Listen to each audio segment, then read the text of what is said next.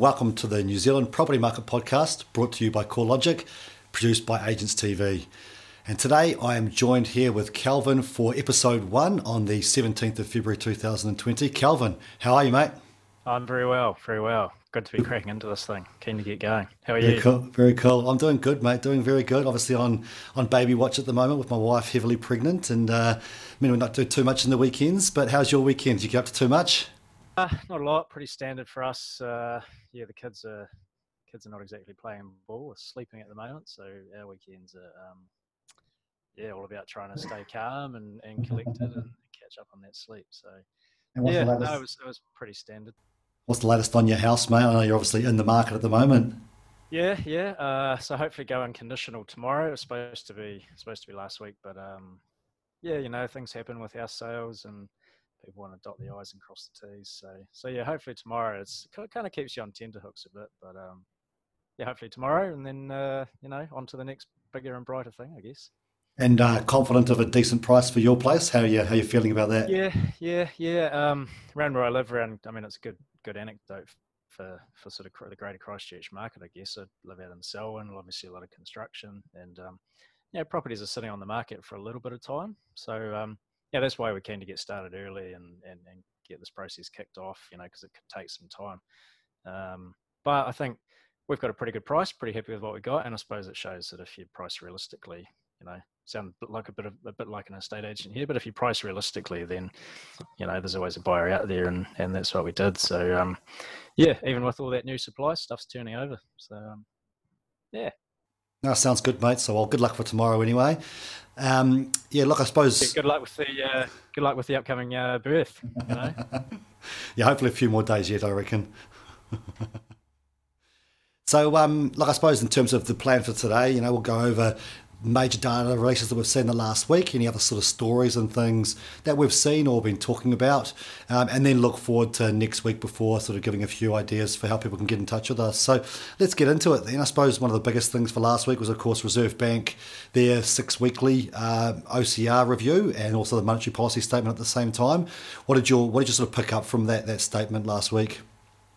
Yeah, I suppose a couple of things for me. Um, surprisingly positive view on the economy. You know, with all these things going on, I suppose there's time issues around when they prepare these statements, but uh, yeah, pretty positive view on the economy. You know, GDP is supposed to stay up, or that growth is supposed to stay pretty steady, and labour market staying strong, and, and so things that I, I, guess people were expecting a little bit of a, toning down on some of those views. So they stayed pretty positive actually, and um, so consistent with that. Didn't didn't change the cash rate, kept it kept it at one percent. So um, yeah, it all it all sort of made sense. But then you've got these things lingering in the background around um, obviously the coronavirus, which, as I said, timing of these reports might not have, um, you know, might not have been able to fully factor that in. But yeah, there's it was a some interesting contrast there, and I guess they but they were uh, you know pretty quick to stress that if coronavirus turns out uh, worse than it already is, then um, you know they they stand ready to to cut rates. So um,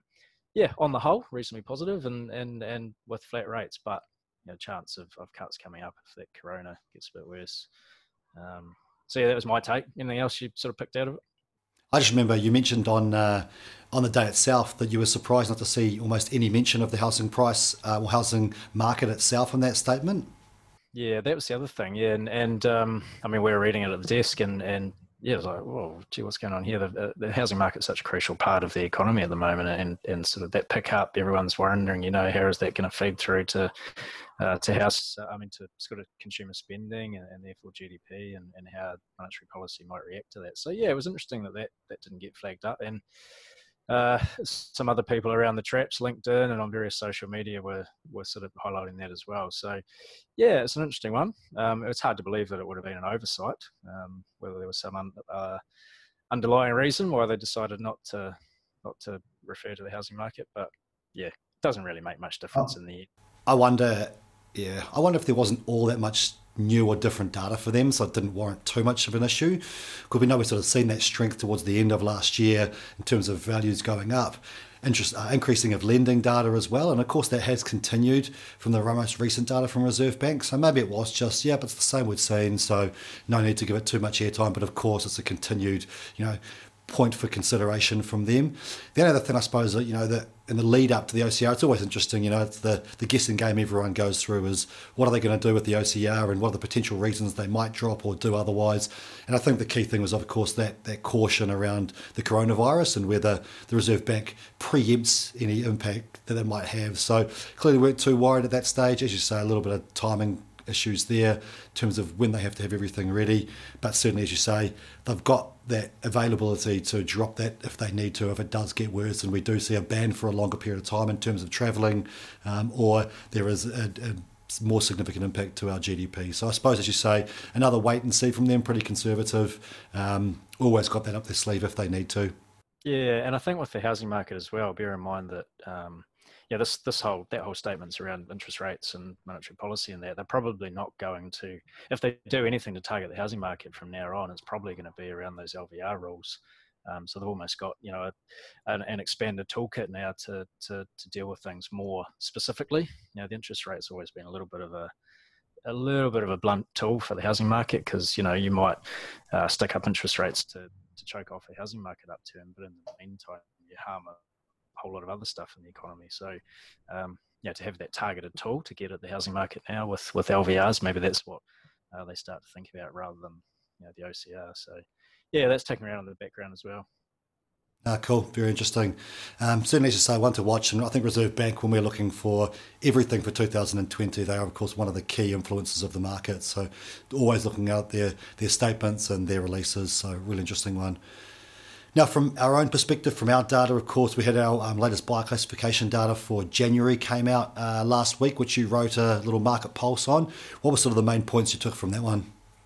Oh, again, probably two or three main things. Really, the the first thing was this uh, this rise in um, for mortgage investors that we saw towards the end of last year, both in terms of uh, percent of transactions and just the number of deals. You know, they're, they're, just making more purchases. That that kind of kicked off around August, September last year, and it's continued on into into January. So uh, the the share of transactions going to mortgage investors about 25%, and um, that's up from kind of 20, 21, 22 uh, perhaps six months ago. So there has been there's been this this upturn from from that group of buyers, and there's a few things going on. I mean, the capital gains tax um, proposals being scrapped around about the middle of last year seems to have kind of unleashed a bit of that confidence again. But but also just look at I mean, what else are they going to stick their money in? Term deposit rates. At, I was looking the other day at kind of two and a half percent um, you know, pretty pretty poor. And um, if you're looking around the country in terms of gross rental yields on property, you know, you can get a lot better than that in, in many parts of the country. So, you know, not not hard to understand why why that trend would be going on. Um, and I guess the second main thing is that there's a few areas where not saying that investors are driving out first home buyers necessarily, but it, there have been some areas, including uh, we've flagged out Invercargill, Palmerston North, and Wellington City, where those mortgaged investors have come back pretty strongly, and at the same time, first home buyers have just shown signs of struggling a little bit. So, um, you know, as I say, not not saying that investors are driving out first home buyers, but there is a there is a um, correlation going on there, and it's happening at the same time. So, interesting things, and I think probably in the end, a lot of it just comes back to affordability pressures. That old that old chestnut of um, stuff getting harder for first home buyers, less equity. Is just those price rises are starting to you know make them feel the pinch, I guess. And yeah, it'd be an interesting issue for well for local government in those areas and, and central government over the next um, certainly six seven months leading up to the election. So yeah, there's some interesting things going on around that, and we'll be we'll be monitoring as we go. Um, anything else you got out of it, or? You know, I think your point around, you know, those first home buyers struggling in some of those areas, as you say, to me, there's been strong price growth for a long period of time. That is going to impact affordability. So it depends really what's happening at the banks. And we know that, you know, there've been, you know, obviously those serviceability tests have reduced and that's helped out some first home buyers, but maybe that growth that's just continued on has meant that they've start to, started to impact those first home buyers and maybe they're having to look further from town or whatever. And that's why might not see them quite as active in somewhere like Wellington City. So, yeah, no, but I think, as you say, you know, all our previews for 2020, we were talking about the strength of mortgage investors and whether it would be their year, um, and not so much first home buyers who really have had a pretty good time over the last couple of years, um, in all honesty. Yeah, absolutely. Yeah, we, I mean, as we talked about in our research. It's been the sort of I don't know year or two, the year of the first home buyer, and, and you know, 2020 may now be shaping up as perhaps the year of the investor, to use yeah. that sort of uh, cliche. And as I say, whether how, how government starts to feel about that, you know, particularly given the emphasis that this government's had on on helping first home buyers and building more properties and getting more people into the market to have uh, probably just at the wrong time from their point of view to have to have investors coming back in. It's going to be an interesting. It's interesting to see how that issue plays out. Totally agree, and um, I think what the other part of it is talking about that Wellington City, and certainly, obviously, that's where I'm based, and you know, lots of discussions even in the first first month and a half of this year, talking to brokers and agents, and even friends and family when I'm out and about talking about what's going on in the market, and that Wellington City market is going pretty strong at the moment. Certainly, doesn't seem to be any anecdotal you know discussion about it being only investors. Of course, it's it is a mix of different types of buyers, but competition remains strong, and and certainly the feedback is people taking advantage of that availability of money. Certainly, they're feeling pretty good about their financial situation, so they're going and extending their mortgages, borrowing money, getting those first homes, and and acting in the market. So that's that sort of backs that that activity up as well. That I'm hearing pretty regularly now from a lot of people around Wellington. So it is a it is an interesting market to keep a hold of as well. Yeah, yeah, definitely. And and I mean, where, where I live, as I said, down in down in Canterbury, it's different market dynamics with that that supply going on, uh, all that new construction going on around greater area. But um, yeah, you know, there's we, have seen this this pickup we've seen in, in property values um, around the country in the last few months. Even signs that it's it's spreading to Canterbury, so it does suggest that uh, there's there's some you know, genuine demand coming back, even despite those affordability pressures. And um, I guess the difference around here is that there's there's choice for buyers as opposed to say Wellington, Dunedin, and all these other markets where prices are rising really really strongly.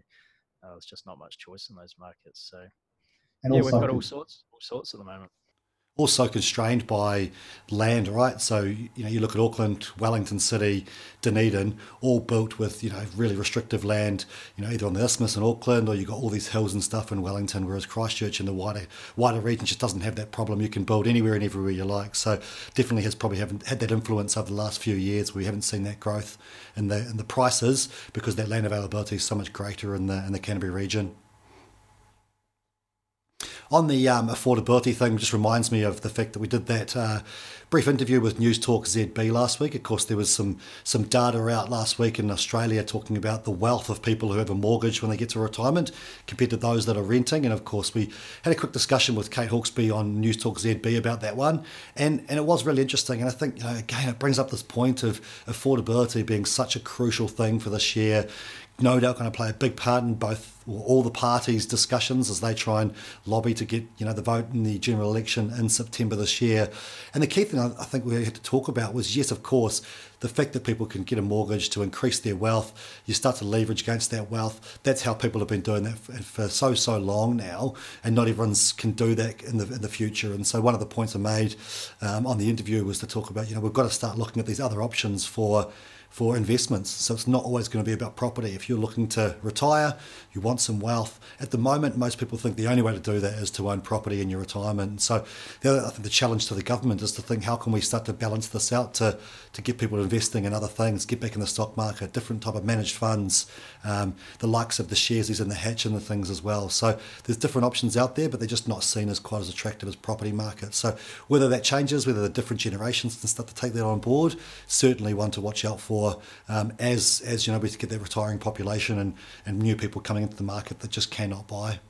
Yeah, yeah, I couldn't agree more. And also, uh, there's this there's this ingrained um, psychology thing going on, certainly in New Zealand, lots of other countries, Australia, the, the UK, I guess the the sort of you know, anglicised world. Um, that, as you say, home ownership's the only way to wealth. Now, there's there's a lot of countries around the world where renting is is the dominant tenure in the property market. Uh, I always come back to Germany in this in this sort of discussion. Um, and most people in Germany rent, and uh, you'd hardly say that Germany is a you know poor um, sort of dysfunctional country. So it's it's not always the case that that becoming wealthy is done through you know owning your home and, paying off your mortgage. As long as you're sensible with perhaps you rent and, you, and your monthly outgoings are lower, uh, as long as you're sensible with the difference and, and perhaps you put it into some of these these share schemes or small businesses, whatever the option may be. It's, it's it's just as a legitimate option as, as home ownership. So